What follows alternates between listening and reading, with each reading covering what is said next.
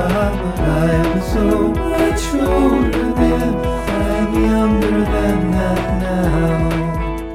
I'm Marc Middleton with Bill Shafer. In the next hour, the wife of Dr. Oz, an accomplished author in her own right, joins us to uh, make your relationships more rewarding than ever.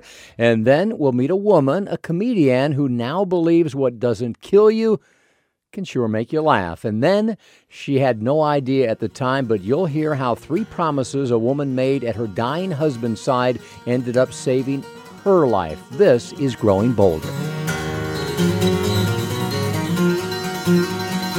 You're about to hear from a guy who just might be the most amazing man alive today. And just the fact that he is alive is amazing, but he's also someone who could teach all of us what it means to truly live, to do things in life that make a difference, to face challenges, and to live with passion. Yeah, and maybe in a strange way, it does make sense that the man in possession of all this wisdom is a guy who has faced a death sentence more times than anyone should ever have to. He's a cancer survivor, a medical marvel, an adventurer, and a true inspiration to anyone who hears him speak. So let's let him do just that as we say hello to Sean Swarner. Hey, Sean, how are you? I'm doing great. How you guys doing? I guess maybe a better question is where are you? Because I think we talked to you one time on this program and you were on top of Mount McKinley or something. Where, where are you right now?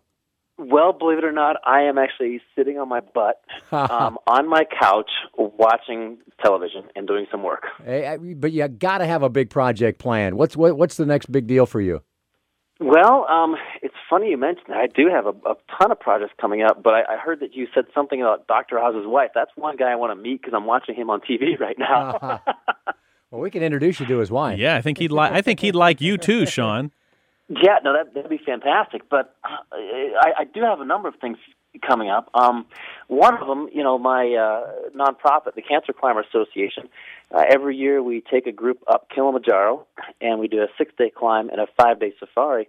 And we're constantly looking for people. Right now, I think we have about twelve uh, members, and we're looking for some more. So, if anyone's interested in seeing Africa from the highest point on the continent, you know, they can go to cancerclimber.org and all the information's there. It's, it's absolutely spectacular.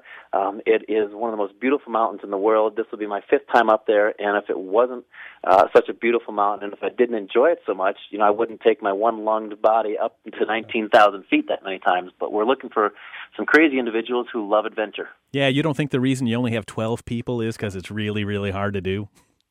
You know, there's it, it's it's a climb, yes, but it's technically not challenging whatsoever. It's the altitude because it's above nineteen thousand feet, and it, it's it's an adventure hike and an endurance hike is what I call it. So right. anyone can do it. You guys should go. Uh, we would love to go if we could only get some time off it, but but reserve a spot for us uh, in one of your climbs in a year or two, and we'll be there. Let's tell folks where you came from, Sean. You mentioned the fact that you've got one lung. Uh, I mean, that only tells part of the story. At age 13, you had stage four non-Hodgkin's lymphoma, and, and doctors gave you what three months to live.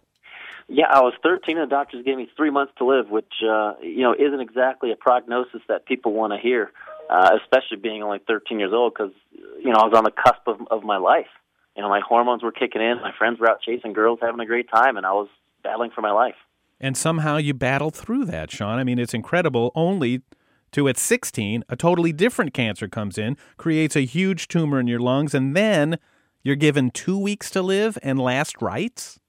Exactly. It's crazy how things happened. Um, I was going in for a checkup for the first cancer, and they found on a t- on an X-ray from just a checkup um, a golf ball-sized tumor on my right lung.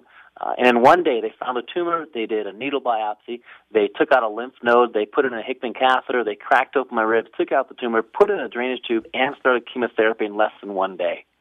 And after that, I mean, isn't there a part of you that just wants to sit on the couch like you are now and not do anything else? I mean, what is responsible for you deciding that the world now uh, is your adventure? Well, you know, you go through some traumatic illness. Uh, for me, it was cancer, and you can you can look at it one of two ways. You can be angry at the world for what you went through, or you can accept the fact that you know everyone in life goes through some some hardships, some trials, some tribulations, and I chose to look at it differently and, and see life through a different set of eyes, see them through, you know, rose-colored lenses, and try to give give back. and do something with my life and realize that you know I didn't necessarily do anything to get the cancer. It wasn't my fault. You know, I didn't smoke 18 packs of cigarettes a day. It, it, who knows? And my goal now is is I just want to show people what's truly possible with the human body and spirit. And you know, I, I with the prognosis of like you said, one three months, 14 days. I was read my last rites. I have one functioning lung. And being the first cancer survivor to summit Everest, I use the highest platform in the world to give people something I never had, which is hope. You don't give the rest of us much of a reason to say no, do you? You know, I, I never was big into excuses. and boy, we got a million of them these days. Uh, what was it that made you say, you know, okay, like Marc pointed out, not only are you going to survive this thing, but you are going to make a statement with your life from here on out? No, I, I think it was just a combination of a bunch of things. I'm, I'm alive because of you know modern medicine, family support, prayer, and, and just an inner will to keep moving. And I wanted to, to, like I said, give people hope. You know, I have a saying that the human body can live for roughly 30 days without food. Uh, the human condition can sustain itself for about three days without water, but no human alive can survive for more than 30 seconds without hope, because without hope, we truly have nothing. Hmm.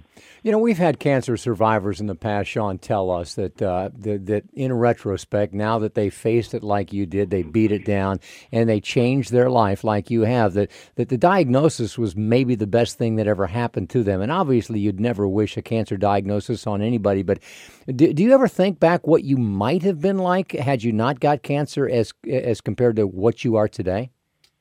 Well, you know, it, it, it's funny you ask that, and and I completely agree with with the other survivors you talked to. Uh, you know, having cancer was, I'll be honest, was the worst thing that's ever happened to me. But at the same time, it was the best thing that's ever happened to me. You know, it, it made me realize so much about life. And it's it's kind of funny if you look back on your life. You make so many just small decisions, almost like the butterfly effect. You know, you make so many small decisions, and you, you come to so many different paths in life.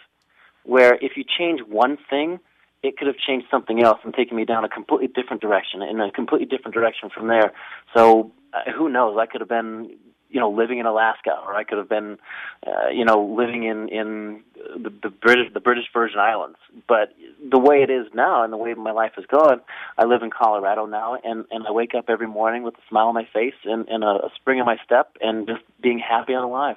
And the thing that makes you a hero, Sean, is you've reached out to so many others to help in their fights against cancer. What is it that the millions battling that disease really need to hear? Well, I, th- I think they need to hear that there are people, you know, like myself out there who are, who are doing things with their lives, who uh, see that cancer is is not a death sentence. You know, there, there's a saying that you know, um, it, it's not a sentence; it's a word. Hmm. You know, the word cancer is not a, a word; it's it, it, it's a word, not a sentence. And people need to realize that you know there is a life out there, and people need to stop just being alive, and they need to start truly living, and realizing that this life isn't. You, you get one chance at this life, and you get one shot at it, and you have to make the best of it and, and do the most you can. And you know, one thing that I'm, I'm, I'm fortunate about is I get to meet people from all walks of life and you know we were talking about uh, different adventures, and I met a fellow named Alan Lock who uh, is visually impaired, and actually I, I joined his team, and, and we're heading to the South Pole, you know, in in December, January, and February.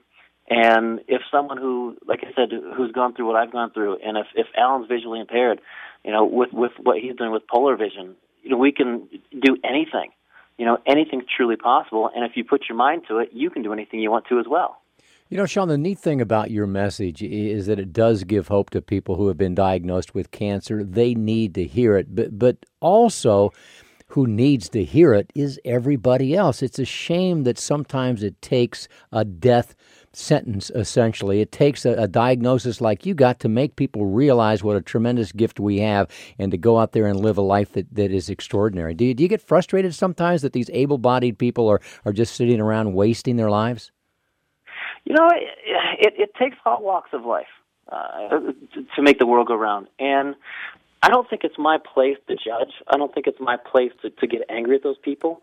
However, you're right about how it, it does sometimes take people. Uh, you have to go through a certain situation to have some traumatic illness to really make you appreciate your life and open your eyes about what life's about and and what you what is offered in your life and what you can also go out there and, and accomplish. You know, instead of sitting around and complaining about things, people should really go out there and change them. You know, the the the, the first step in changing something is starting with yourself. Boy, you know, there absolutely has to be a Sean Swarner feature film, don't you think? I mean, who would you choose to play the lead role of the dashing adventurist Sean Swarner? Wow, that, that's that's a good question, and maybe we'll leave it to uh, the folks out there listening. They can send it in and help me out with that. You, you better watch it. They'll, they're liable to call in Woody Allen, and there, where where would you be? Hey, Whoever it is, it just needs to be someone who loves loves adrenaline and loves uh, adventure. That's for sure. Sean, what's left? I mean, we get the idea you're not sitting around waiting for the phone to ring, even though I'm certain it does, given that you're up for just about anything. Is there is there something uh, that you still need to do, you still have to do, that you still will do that's that's really big? Well, you know, like I said, with with the Cancer Climber Association, we're raising funds for uh, a mobile camp for kids with cancer, and and that is my ultimate goal to to give back as much as I can. Um, and I've also wanted to cl- complete the Adventure Grand Slam, which I, I mentioned earlier about doing with with Polar Vision. Um, we're actually, and, and if, if it's okay, I'm going to mention that real quick because we're looking for um, some serious sponsors to help us out. We have a group of five five guys from uh, England and the United States who are going to be trekking, believe it or not, over 600 miles uh, to the South Pole, and we we do need some help, and, and we're looking for that. And they can get in touch with me at at cancerclimber.org, and you know from there there's going to be links to Polar Vision, and uh, basically my life will never be done, and and, and I don't know if I'll ever be. Um, satisfied with, with everything because I still want to reach out there and do more to help other people and, and to challenge them. He's been called one of the most inspiring people alive, and it's absolutely true. Thanks so, so much to the truly amazing Sean Swarner. Thank you.